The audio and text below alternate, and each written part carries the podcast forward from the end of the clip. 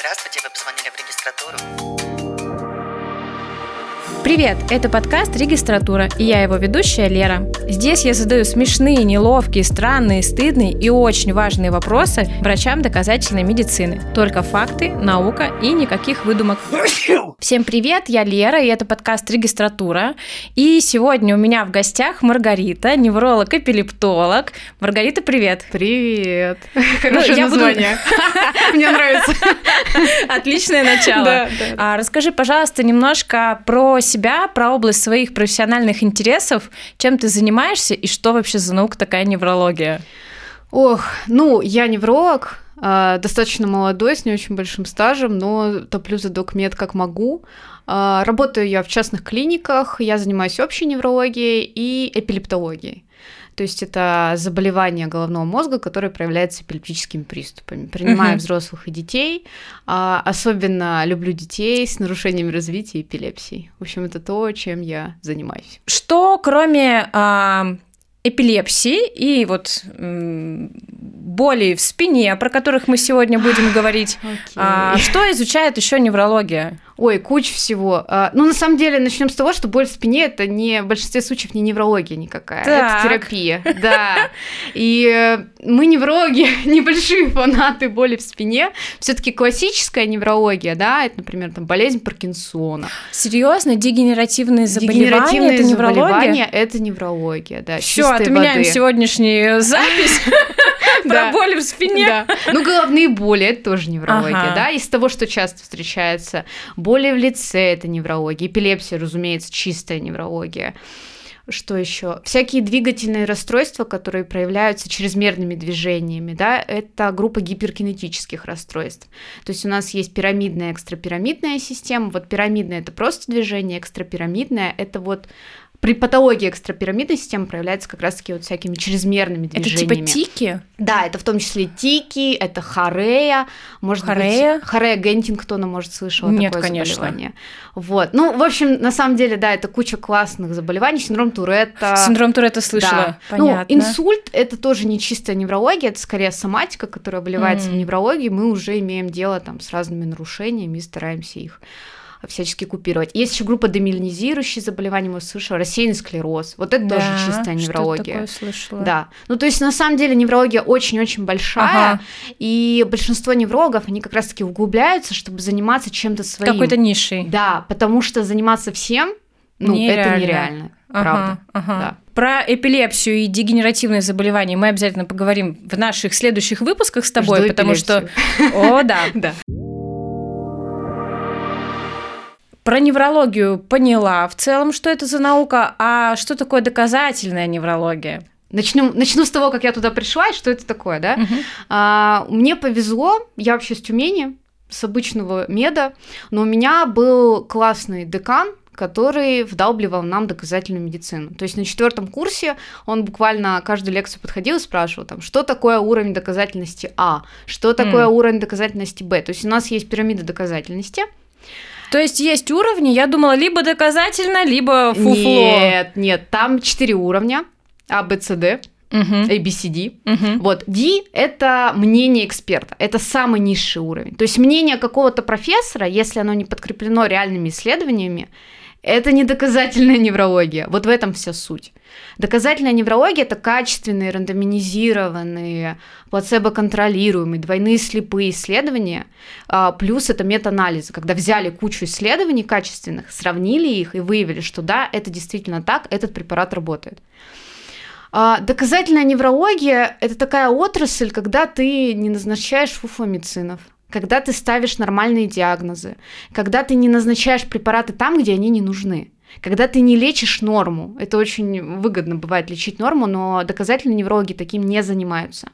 То есть у нас есть международные рекомендации, есть сайты, мой любимый UpToDate, это американский сайт, где выставлены и обновляется все время информация по разным-разным заболеваниям, и ты можешь посмотреть, какие исследования проводились, какой препарат был более эффективен, как э, нужно скорректировать образ жизни пациента, чтобы качественно его лечить.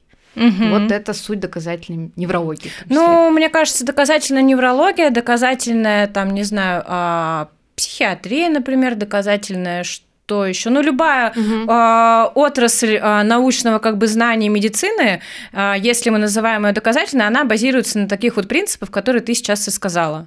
Да, да. То есть мнение эксперта это не доказательно, а мнение там бабы Нюры из деревни, которая лечит простуду О, чесноком, да. это еще более не Это доказательно. вообще в пирамиду не входит, это Да, за гранью добра да, и зла. да. Да, конечно. За гранью добра и зла. Да, да, ну, да, так и есть. Предлагаю перейти к вопросам после нашей вводной части. И скажи, пожалуйста, вот говорят, что нервные клетки не восстанавливаются. Это правда? А, Это моя любимая.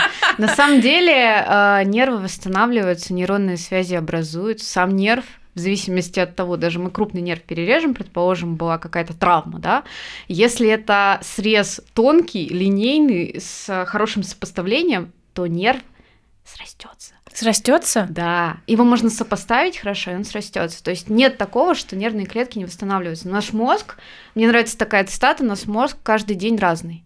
Ага. А, по функции разный, по количеству нейромедиаторов разный, по нейронным связям разный. Если бы действительно Но он не мозг сильно отличается в целом-то, наверное. Ну, Вчера и сегодня мой мозг, а- иначе я бы стала там, не знаю, дядей Петей. Не-не-не, не в этом суть. Ну, по макроструктуре, потому как он выглядит, конечно, он не меняется, да, ну там скукоживается с возрастом, так скажем, да, вот эти самые дегенеративные изменения естественные. Но нейронные связи на микроуровне, да, и те вещества, которые выделяются, контролируют все процессы, это каждый день разная история, и это зависит от э, общего соматического состояния, от того, чем мы занимаемся, как мы выспались, не выспались. Вот. И чем больше мы, соответственно, учимся, тем больше у нас этих самых нейронных связей и профилактика дегенеративных изменений, поэтому, да. Отмазка, что мой мозг не меняется, да, это отмазка. Это отмазка. Да. Так, ты сказала, что если разрезать нерв, а, я сразу думаю, насколько толстый может быть нерв? Вот самый толстый нерв, это, это сколько вот в диаметре? С- Ну, это седалищный нерв, ко- который как раз-таки часто Попе, зажимается. На попе. Да, он проходит, это корешок S1, то есть он находится в поясничной области. Дальше он проходит э, ягодицу, бедро, распадается на два нерва, большеберцовый и малоберцовый. Они, в свою очередь, иннервируют вот голень и стопу. Ох, диаметр, мои любимые анатомические вопросы. Ну, типа там, не знаю, сантиметр, меньше сантиметра. Ну, где-то так, да. Где-то сантиметр? Да, да. Ой, слушай, он ну крупный, такой- он крупный, крупный, да. Его крупный. очень легко повредить при всяких там а, внутримышечных инъекциях, например. Да, вот с этим вообще прям сразу скажу, что не надо ничего колоть просто так, да. Вы Мгм. выпьете лекарство, это будет гораздо лучше, чем вы повредите себе кожные покровы, повысите риск всяких тромбофлебитов и повредите этот самый седалищный нерв. Ну, то есть, как бы, да, Понятно, зачем? понятно, понятно. Вот. Так, все, на будущее учла. Окей, следующий вопрос. Какие самые редкие неврологические проблемы бывают? И самые частые. С чего Ох, проще? Давай Ну, с тобой э, начнем. давай с того, что чаще приходит, наверное, к общему неврологу, да, это действительно боль в спине, куда уж без нее, и зачастую, да, это не неврология. То есть это мышечно-скелетные боли, когда условно там подняли что-то тяжелое, как-то не так подвигались, потаскали коробки, или клерки с низкой физической активностью. Ну, в общем, мышца, она страдает, и она начинает болеть. Подожди, но если в мышце что-то болит, болит ведь нерв? Да, это безусловно так. Любая боль это нервы. Тут я Так. согласна. Но условно это не неврология. Точно Ага. так же, как, например, ну, боли желудочно-кишечные, да, какие-то. Но болят же нервы. Но патология М. не неврологическая.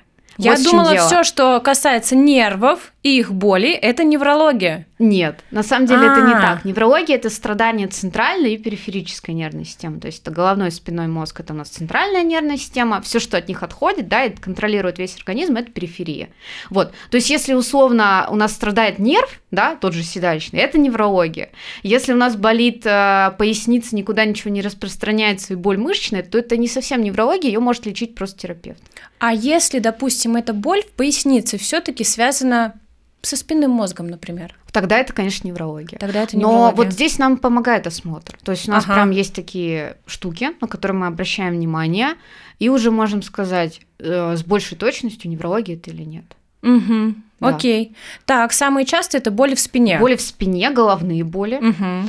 лицевые боли и тревожно-депрессивные расстройства.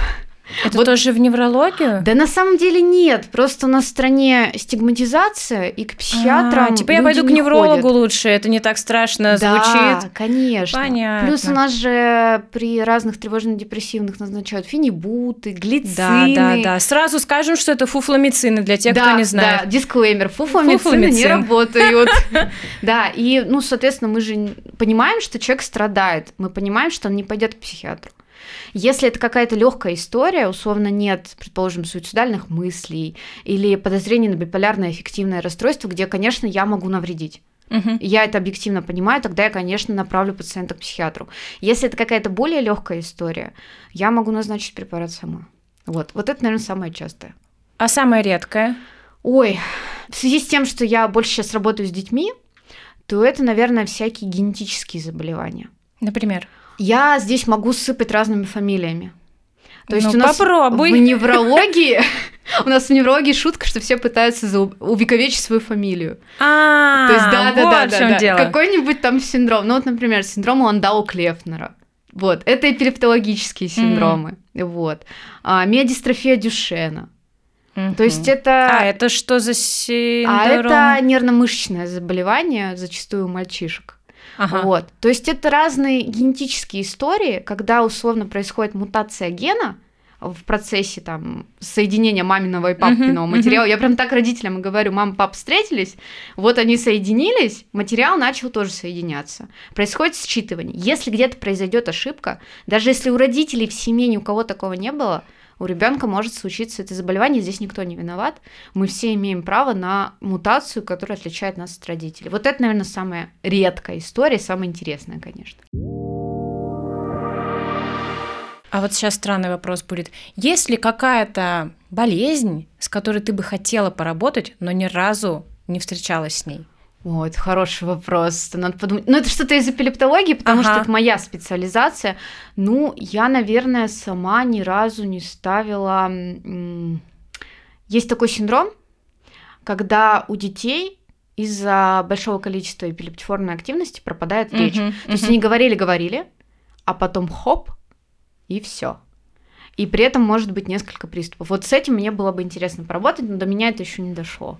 Mm-hmm. Вот, вот, наверное, что-то такое.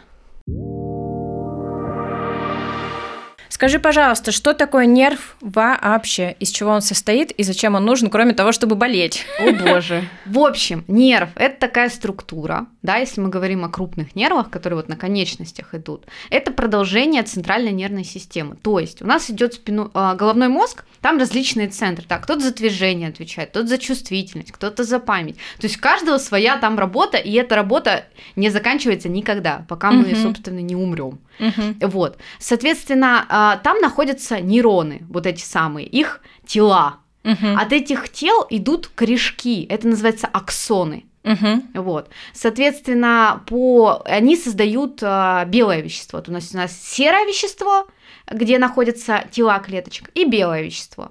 Дальше, соответственно, это все спускается, идет в спиной мозг, а спиной мозг у нас похож на такую бабочку. Угу. Вот. И в этой бабочке тоже своя топика. То есть где Почему движение, на бабочку? А он не на разрезе похож на, ба- на крылья бабочки. А, вот, ничего себе. Да, очень симпатично выглядит. Он, спиной мозг очень-очень маленький, на самом деле, но очень важный. И, соответственно, дальше уже вот от этих самых рогов, да, спинного угу. мозга отходят корешки, Угу. Эти корешки тоже несут там движение, чувствительность, э, вегетатика. Да? Вегетатика это внутренние органы. Сердечко работает, желудочно-кишечный тракт переваривает все, что мы поглощаем в течение дня. Да? Потом это все соединяется и формирует вот этот самый нерв, да, если упрощенно. И mm-hmm. этот нерв несет в себе, соответственно, и движение, и mm-hmm. чувствительность, и вегетатику. Нерв это такая структура, которая нужна нам, чтобы, соответственно, вот взять мне сейчас руку, дотянуться до стакана, вот, при этом почувствовать этот стакан, почувствовать, а, сколько он весит, а, сколько, а, какая у него там текстура, да, и поднести его к рту и выпить. То есть на самом деле кажется просто. Это очень сложный механизм, потому что у, не, а, у нерва есть а, пути, которые идут и а, реагируют за движение, да, а есть те, которые идут в мозг и говорят, это стакан, он там, не знаю, белого цвета, он, ну, а это не нерв, конечно, это глаз нам говорит, Мгм. да, но у него свой зрительный нерв. Мгм. Вот. Ну, в общем, да, они вместе там все, в общем, кооперируются, и наш мозг понимает, ага, это стакан воды, сейчас я, соответственно, вот на такое-то расстояние поднесу эту руку, поднесу к рту, сделаю глотки. То есть это вот такая структура, которая нужна нам, чтобы делать все, что мы делаем. Мгм. Чувствовать холодное, горячее. Ну, то есть органы чувств без нервов были бы вообще бы Так не- это не было бы- невозможно не было, было бы просто, конечно. Это все вместе работает. Мгм. Там одно без другого никак. И у органов чувств тоже свои нервы. Слуховой из названия, зрительный. Слуховой нерв есть? Да. Я думала, там просто пере- перепонка, в нее что-то фигачит, и ты слышишь. И все. Да, да, мои познания таковы. Это, достойно. Ну, соответственно, там уже от перепонки идет э, дальше на свои рецепторы слуховые, от рецепторов идет по слуховому нерву, далее Ага. в мозг, там на ствол мозга. Вообще слуховой там путь вообще очень сложный. Каждый путь это реально, ну, целая история. Наше тело не идеально, и оно постоянно болеет. И нервы, вот как ты правильно сказала, зачем нам нервы, кроме того, что они болят. Боль это хорошая вещь. Без боли мы бы умирали очень быстро, потому что боль нам говорит, что что-то не так. Так, слушай, а вот на ощупь какой нерв? Он, он а, плотненький, жиденький, А, ну, они плотненькие, они не жиденькие. Как жидкие ниточка, больше да? мозги. Да, как жидкие ниточки. мозги. Да. Ну вот я про себя так и говорю. Лера, Лера жидкие мозги. Ну, мозг-то точно жидкий, не только у тебя, у всех. Он как, Ну, он слава как э, жир. как Он жир. жутко пахнет, да. Ой, все, не рассказывай. Да, да. Он такой прям Ну, пахучий. да. А нервы, они более плотненькие. А, следующий вопрос. Скажи, пожалуйста, какой нерв самый главный в организме? Потому что я предполагаю, что спиной мозг. Ну, спиной мозг это не нерв. Мы только что говорили об этом. Я поняла, что нерв. Да. Нет, не нерв. Это э, часть центральной нервной системы, также состоит из серого и белого вещества. Ага. Вот, и, соответственно, там находятся определенные ядрышки. Вот в этих самых бабочковых рогах. И при- э, на них происходит переключение, и дальше уже переходит на корешок, нервы, сплетение и все такое прочее. Но нет самого главного нерва. Правда, нет. Вот я не знаю, без... Ну, соответственно, да, мы можем там жить без какого-нибудь подошвенного нерва, да, и у нас будет стопа, условно, не такая ловкая, но без зрительного нерва, наверное, будет хуже. Но нет такого, что какой-то главный нерв, а какой-то не главный. Нет, ну смотри, вот если убирать э, как бы по... Вот так. Если отрезать а, по степени как бы меньшей, ну, меньшей значимости, ну, руку там без руки можно. вагус, нервус, нервус вагус есть такой, вот я бы, наверное, его назвала. А, поясни. Это у нас есть черепные нервы, Так. они как раз-таки исходят из ствола, и они контролируют зрение, например, обоняние контролируют. Их 12 пар. То есть они парные, их 12. Вот. Мгм. И одним из них является нервус вагус. Он а, контролирует а, движение, даже не движение, а иннервацию, да, гладкой мускулатуры. Иннервация это то, это, это вот как Это по-простому? питание. Питание. Это питание. Это подача электричества. То есть иннервация – это подача электричества на то, чтобы все работало. Вот он как раз-таки отвечает за ЖКТ, за сердце. То есть он отвечает за вот эти самые внутренние органы. Ну, то есть не за мышцы, которые вот у меня там Да, в, да, да. в бицепсе, да, Да, а да. за гладкую мускулатуру, потому что Да. иначе ничего работать не будет. Да. Сердце биться не будет, Да, да. желудок там переваривать э, Да, вкусняшки будет, мои э, не будет. будет плохо, Будет плохо. грустно. Ну вот мы вычислили Вот. нервус вагнус. Да, вагус. Нервус вагус. Чуть-чуть к болям в спине. Ох, давай, ладно. Можно ли при болях в спине мазаться разогревающими мазями? Ну, нет прям противопоказаний, да. Э, Я сама мази не назначаю, потому что они сильно глубоко не проникают, это раз. Но они обладают местно раздражающим действием. То есть, условно, мы помазали, а, где-то там а, местное обезболивающее действие, местно раздражающее. Человек отвлекается от этой боли, ему становится, соответственно, легче. Но это, возможно, там при слабых каких-то историях, да, когда боль не сильно выраженная и, в общем-то, неприятно, но не смертельно. Э, Двигать ты спиной можешь, наклоняться можешь, хотя это вызывает дискомфорт. В этом случае, да, в целом можно. Ну, это как бы... Ну, не помажешь, ничего не будет плохого. Типа отвлечься просто, да? Да, да, что-то типа этого. Но это Они- не доказательно. А, нет, а, они прописаны в рекомендациях, но не на самом первом уровне. То есть мы в любом случае, если мы говорим о каких-то более выраженных болях, да, если мы говорим о мышечных сейчас, да, классических, Когда там ноющая боль в пояснице, а, вот трудно там наклоняться, она такая вроде не сильная, но дискомфортная, нарушает повседневную активность, то в этом случае мы все-таки начинаем там с нестероидных противовоспалительных препаратов в таблетках. Но я сейчас не буду название говорить. Ага, хотелось бы. Ну, извините. Потому, потому что у меня есть вопрос, какое обезболивающее самое лучшее? Нет такого. Нет такого? Нет. А, все индивидуально. У каждого препарата есть свои показания, есть свои противопоказания. То есть какие-то препараты, соответственно, а, можно там при заболеваниях сердечно-сосудистой системы, они лучше в этом. Какие-то менее влияют на желудок, да, вызывают вот эту гастропатию, когда принимаешь долго нестероидные противовоспалительные, там может быть дискомфорт в желудке, может быть диспепсия, тошнота. Диспепсия это? Это вот всякие вот тошноты, изжоги, ага. вот такая вот история, это называется вот диспепсия, так скажем, нарушение. Ага. Вот. Эм, на чем я остановилась? А, на лучшем препарате. Ну, его просто нет. То есть я ну, не могу сейчас сказать, что вот пейте все этот препарат, все будет хорошо. Ну, это так просто не работает. Каждому свое, а еще, наверное, на каждый, ну, как бы на разные виды боли разные препараты, да? Ну, условно говоря, да. Но если мы говорим о мышечной боли, ну там примерно один и тот же набор, да. Если мы приговорим про нейропатическую боль, вот эту самую, когда нервы включаются, да, это, это более разлетая боль, такая жгучая, более выраженная. Здесь вообще свой пул препаратов, mm. и зачастую это не только нестероидные противовоспалители. А что значит нестероидные и стероидные? Стероидные это гормоны, глюкокортикостероиды, вот. А нестероидные, они, соответственно, не гормоны. Mm-hmm. Вот. Они э, действуют на свои противоболевые вещества, вот, блокируют их выделение, и они снимают воспаление, потому что вот эти вещества, они еще и поддерживают механизм воспаления. Вот. вот это их суть, поэтому они называются не противоболевые, да, а противовоспалительные.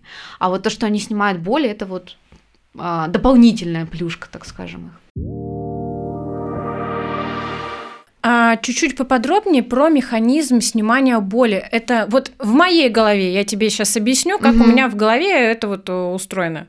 Я пью таблетку, таблетка рассасывается в желудке, поступает в кровь, доходит до мозга и блокирует какой-то отдел, который посылает сигнал «боли». Это так? Ну, на самом деле нет. То есть, если мы говорим о том случае, когда болит, когда включается уже мозг, да, при хронической, например, боли, вот, там уже начинает работать мозг, и нарушается вот эта система болевой противоболевой системы. Что значит включается мозг? Я думала, что это мозг подает всегда сигнал какому-то, ну, типа Нет. нерву. Нет? На самом деле нерв подает сигнал мозгу о том, что ему больно. Правда. То есть смотри, у нас есть ноцицептивная боль. Что это значит? Вот я ударила себя по ноге, и у меня болит вот в одном вот этом месте, где я ударила, да? А, соответственно, выделяются болевые вещества, рецепторы. Болевые вещества? Да, да, есть прям целая группа, их на самом деле очень-очень много болевых веществ, которые вот, соответственно, вызывают вот эту боль, воспаление. По рецепторам мозг наш понимает, что у нас что-то болит. Угу. Вот. Он э, дает нам знать, что что-то не так, вот, и с этим надо что-то делать. Но в том случае, когда, соответственно, я буду себя три месяца бить по ноге, мой мозг начнет немножко рушиться в этом плане. Угу. И там уже нарушается механизм болевой, противоболевой систем, причем там разные уровни. Там. Я не буду сейчас сдаваться вот в эти подробности, там околопроводное серое вещество, ну, в общем, это ни о чем не скажет. Вот, мне тоже. Поэтому смысла в этом никакого нет, но смысл в том, что уже сам мозг а, начинает продуцировать эту боль. Mm. При этом как бы вроде человек э, ну, каждый день мешки не носит, а спина все равно болит. И в этом случае уже совершенно другие препараты помогают, не нестероидные противовоспалительные. Там уже воспаление снимать нечего, там уже мозг включился. Mm. Вот. А когда мы снимаем воспаление, это работает не так, что головной мозг, а, ну там не, не так, что таблетка отключает сигнал в головном Нет. мозге, она отключает сигнал типа в да, нерве, который да. вот я стукнула. Да, ну в той области, где есть воспаление. Воспаление там это отек. А если, а если непонятно, если вот голова болит? Ну, смотри, тут зависит от того, какой тип головной боли. То есть а. мы подбираем препараты, исходя из типа головной боли. То есть мигрень это одна история, там уже доказано. А если механизм. просто обычная боль перенапряжения, она же бывает, там да, боль усталости. Вот, ой, вот эта головная боль перенапряжения, это вообще сейчас спорная такая история. Будет создаваться новая классификация головной боли, насколько я знаю. Некоторые специалисты, сейчас дисклеймер, что это уровень доказательности D, говорят о том, что головной боли напряжения а, вроде B, как C, нет. Да. Это уже не очень. Да, да. Ну, то есть э, непонятно, есть она на самом деле или нет, и как она там работает, и механизм у нее странный. Правда? Вот, да. У этой самой головной боль напряжения. То есть мигрень, она более изученная на самом деле. А почему странный? Ну, типа, вот я поработала, там 9 часов упахалась за компом, у меня болит голова, все же логично. Ну да, но нет. Ну вот смотри, ну там сейчас такая теория, что там, там спазмируются мышцы, которые а, на скальпе они тоже есть, да, вот э, затылочные есть, височная мышца, вот, вроде как оно болит, но на самом деле механизм до конца не изучен и непонятно, почему так происходит. То есть мигрень это зачастую генетическая история, М, то есть, да, у нас есть гены, которые отвечают за то, что мы предрасположены к развитию вот этой мигренозной боли.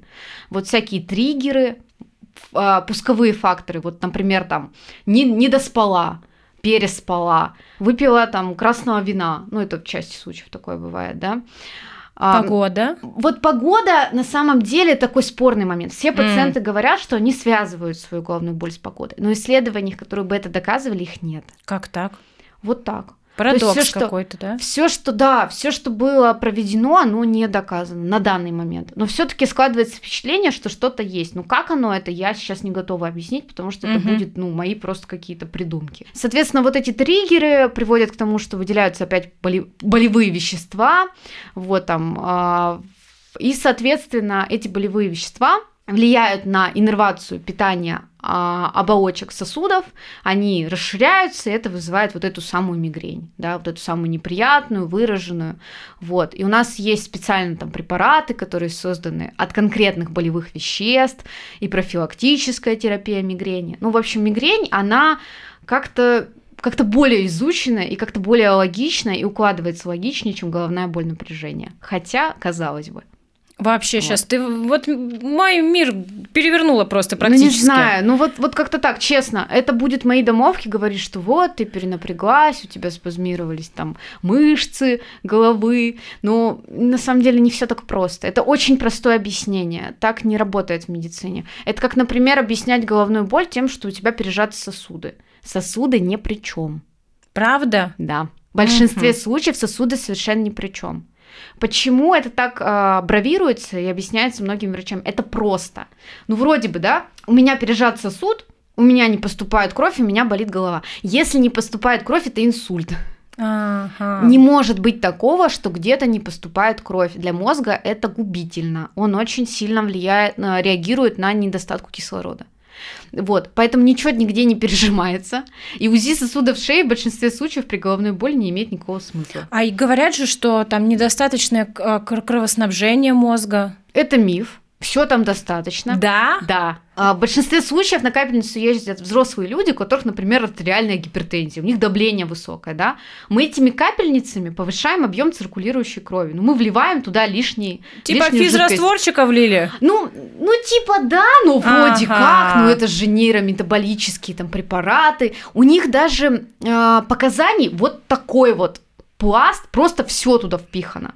Когда все впихано, это значит, они ни от чего не работают. Так, ну, так не бывает. Как они могут на все влиять? Мгм. Вот, поэтому не надо ничего себе капать, не надо а, платить фармкомпаниям лишние деньги. Надо ходить к хорошим врачам. Да, в том числе. Вот. Сосуды ни при чем, и я прям хочу это подчеркнуть.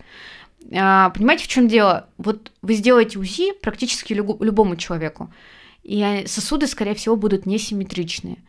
Там один сосуд будет извитой, другой будет меньше, чем его, так скажем, соратник, да? Там с правой стороны чуть меньше, чем слева.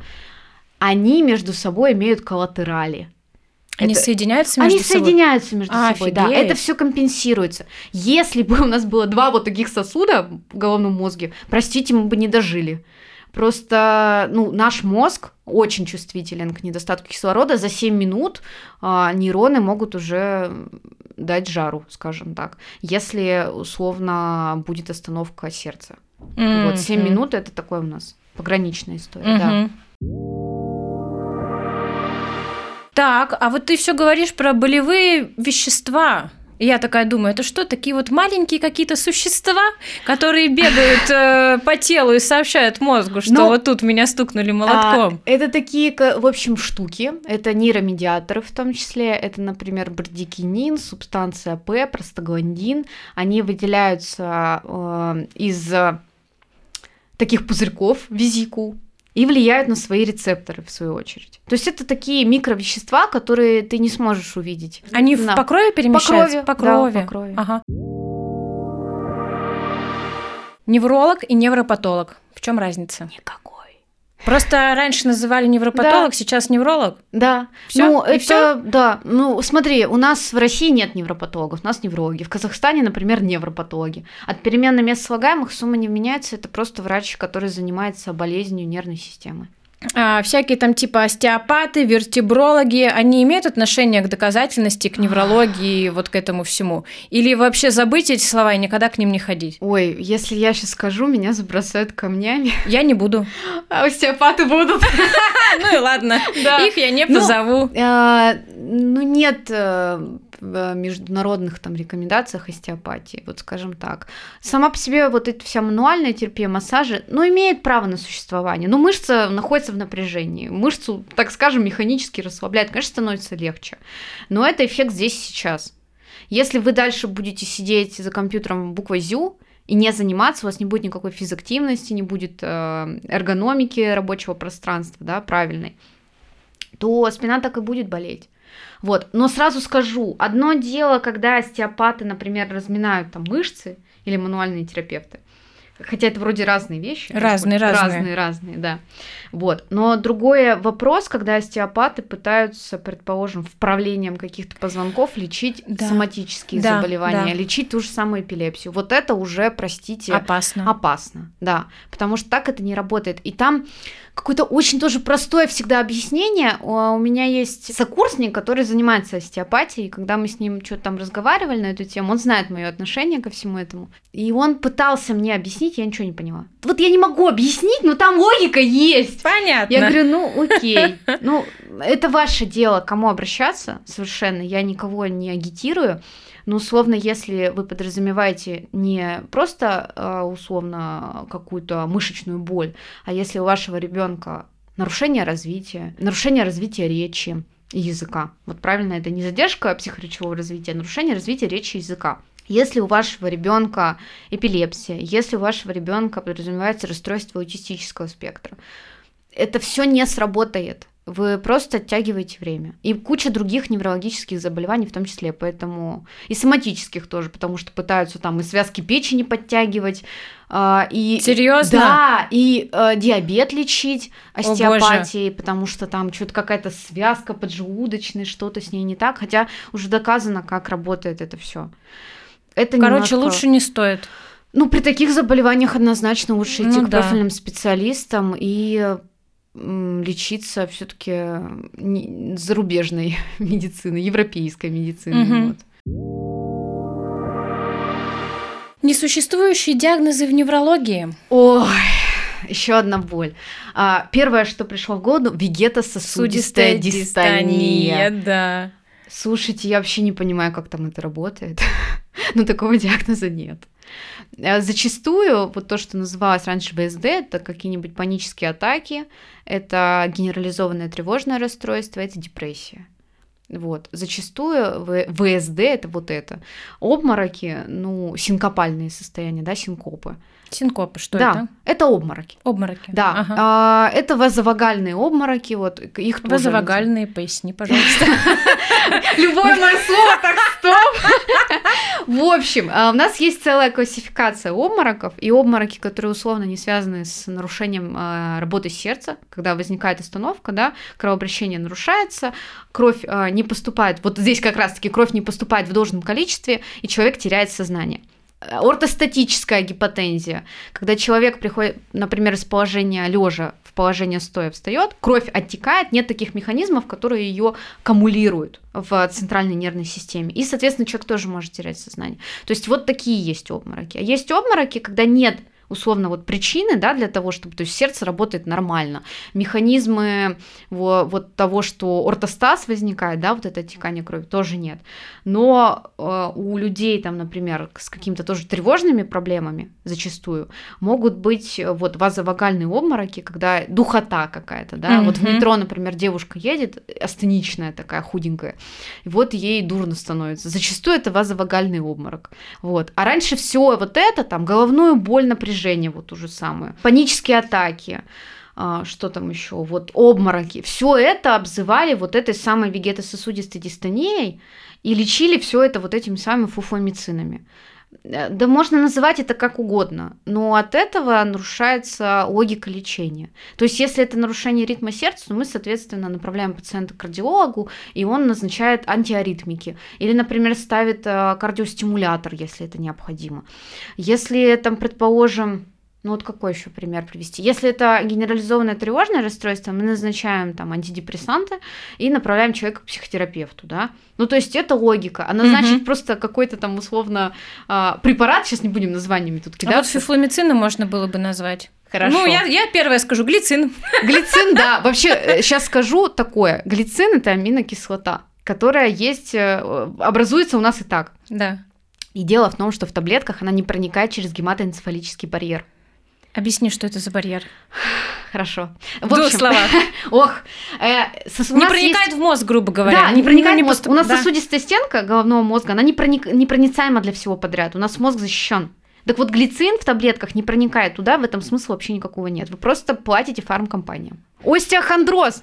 Да, так. Так, ну вообще-то такой диагноз есть, но это детское заболевание соединительной ткани, врожденное. Это не, та самая, не те самые дегенеративно-дистрофические изменения, которые у нас описывают всем и каждому. Это не то. Это на самом деле есть дегенеративно-дистрофические изменения. То есть мы с возрастом стареем, простите. Наш позвоночник не пригоден на то, чтобы мы сидели так, как сидим, двигаемся так, как двигаемся. И вообще к прямохождению мы условно... Это наша плата за прямохождение.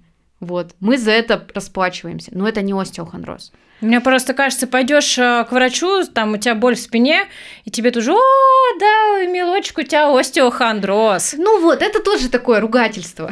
так называют вот эти самые неспецифические скелетно-мышечные боли.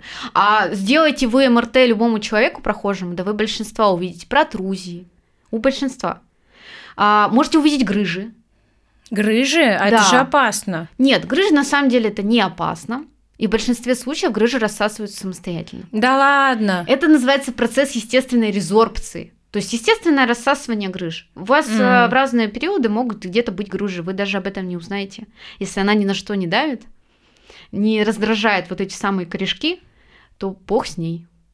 Вот, ничего страшного в этом нет. То есть поэтому мы всем и каждому МРТ не делаем. На тактику это чаще всего не влияет. Угу. Окей, ну нам хватит, я думаю, и ВСД, и остеохондроз. Ну, я думаю, что мы что э, чей-то мир тоже перевернули этими двумя словами. Ох, я надеюсь. Может ли болеть что-то просто так? Да. Неожиданно. Почему? А это тоже игра нервной системы. Вот, вот э, есть, э, предположим, там у человека депрессия, да? Или да. у человека тревожное расстройство, или у человека ипохондрическое расстройство. То есть на самом деле ему-то, ну, вроде там нечего болеть, ничего не повреждалось, ничего не травмировалось, все было окей, но оно болит. И как ведет себя нерв при этом? Он действительно посылает вот болевые вещества куда надо? Это зачастую уже игра э, самой центральной нервной системы, мозга, самого нерва. Да, ну типа мозг запутался просто, да. мозг, мозг что-то там он что-то типа того, и лечится это зачастую вот теми самыми антидепрессантами. Вот, наверное, про антидепрессанты хотела пару слов сказать. Давай. Все их очень боятся. На самом деле в антидепрессантах нет ничего страшного у них беда в названии, да? Они угу. создавали для лечения депрессии. Вот. У нас депрессия это сразу прям стигма, страшная стигма, и это плохо. Потому что депрессия это реальное заболевание, которое может закончиться летальным исходом. Вот, это прям важно. А, вовремя у себя, так скажем, заподозрить и сходить к специалисту. А, дело в том, что антидепрессанты это благо, потому что они влияют не только на серотонин, но и на норадреналин могут влиять, и тем самым обладают противоболевым эффектом. То есть антидепрессанты применяются при большом количестве заболеваний. И при хроническом болевом синдроме они применяются.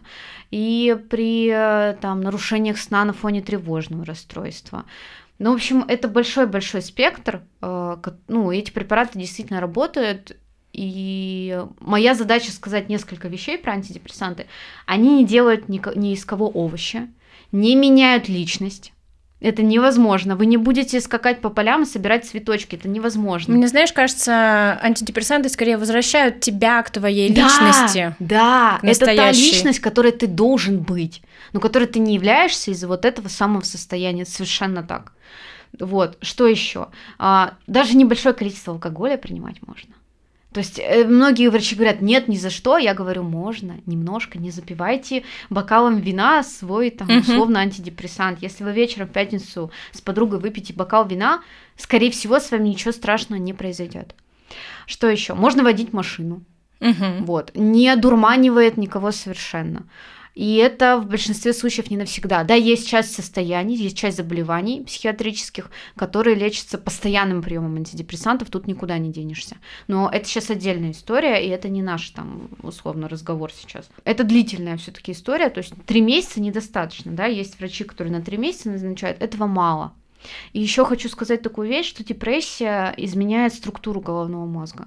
То есть уже доказано, что височная доля уменьшается, а там находится в том числе. Серьезно? Да, да, это Прямо, доказано. прямо меняется физически Да, размерами? макро, макро. То есть меняется Офигеть. размер височной доли, нарушается вот этих образование связей в головном мозге. То есть это прям такое хорошее заболевание, которое, а, так скажем, тянет за собой много-много разных проблем. Это не блажь какая-то, это не грустинка. Мгм. Вот почему вообще про это должны говорить, конечно же, психиатры, и они об этом говорят. Но у нас боятся психиатров. У нас э, вот это советское прошлое карательной психиатрии, оно сильно сказалось на людях. Абсолютно точно. Вот, поэтому если вы что-то такое подозреваете, не стесняйтесь этого, это совершенно нормально, это такое же заболевание, как все остальное. Или сходите к неврологу, если стесняетесь или Да, боитесь, для да. начала. Конечно, если будет необходимо, он направит вас к классному психиатру, который не будет, ни в какие списки вас не занесут. Тоже Мгм. скажу об этом. Мгм. Особенно если вы обратитесь в частную клинику, но нет Только в списке ответственных за свое здоровье Да, и да. добропорядочных пациентов. Абсолютно, абсолютно. Вот. Ну и неврология это на самом деле классная такая штука. Мы сегодня еще больше говорили, наверное, не о неврологических каких-то, а об общих Мы к ним, таких. мы к ним придем обязательно в следующих выпусках. Да, да. Начните с общего невролога. Если надо, вас уже направят к специальному. А У нас там, простите, эпилептолог, паркинсонолог, сомнолог, цифалголог. То есть неврологи, они прям тоже распределяются Да. по категориям? Да. Ну, М. это на самом деле не прописано нигде, да. У меня не написано в дипломе, что я эпилептолог. Я врач-невролог, да. Это все, точка. Но дальше уже мы распределяемся, там один одним занимается, другой другим, кто-то там местенолог, специалист по местыни. Место не это что? А это тоже заболевание центральной нервной системы, когда нарушается проводимость. А, а, связана она это с ацетилхолиновыми рецепторами. В общем, мышца, так скажем, устает. Это Да. про хроническую усталость? Это не про Нет? синдром хронической усталости. Нет, синдром хронической усталости это диагноз исключения. А, Вот, а местения это реальный диагноз, когда нарушается проводимость. И это приводит, предположим, к опусканию век. Это может привести к нарушению глотания, это может привести к мышечной слабости. М. Вот, это конкретное такое настоящее заболевание, которое лечится специальными препаратами, которое диагностируется у специалистов, а, которые занимаются периферической нервной системой. Там проводится комплекс исследований, электронейромиография специальная, там декремент-тест называется. Ну, там прям целый такой комплекс.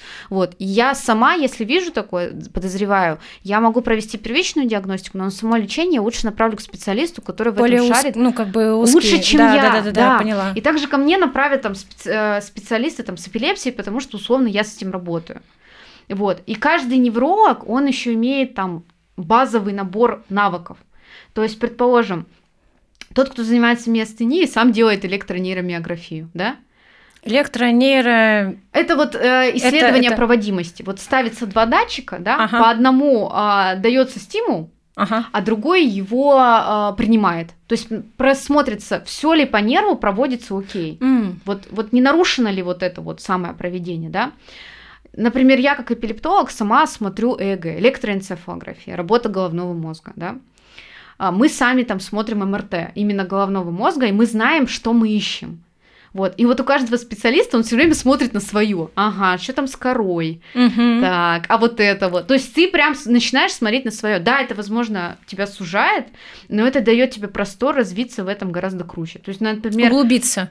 Углубиться, да. Боль я не очень люблю, потому что это не моя на самом деле специальность. Есть прям а, специалисты-альгологи. Вот они занимаются болью. И там, а, на самом деле, способы лечения боли это не только таблетки. Это и хирургические нейростимуляции всякие. Да, то есть там прям тоже целый, там, ботулинический токсин а, вводят. Ну, то есть там тоже целая своя прям микровселенная, и люди этим прям прицельно занимаются, и этому отдают, ну, такой хороший пласт своего времени. Блин, как круто! Сколько всего вообще оказывается в этой вашей неврологии. Ой, не говори, сама в шоке. Спасибо большое, что пришла. Мне было супер интересно, и ты Надеюсь. прям несколько раз мой мир перевернула. Я надеюсь, этот э, разговор. что я вас не разочаровала, что я рассказала так, как ну, было более-менее понятно, чего я хотела донести. На самом деле, если у вас что-то болит, приходите к неврологу. Скорее всего, это не неврология, но мы посмотрим. Я тоже была рада прийти. Вот, и если ты позовешь меня на эпилепсию, Обязательно. Кого, как у тебя? Там ты меня не, зам- не заткнешь. Окей, ладно, спасибо еще раз и до новых встреч. Давай. Пока-пока. пока.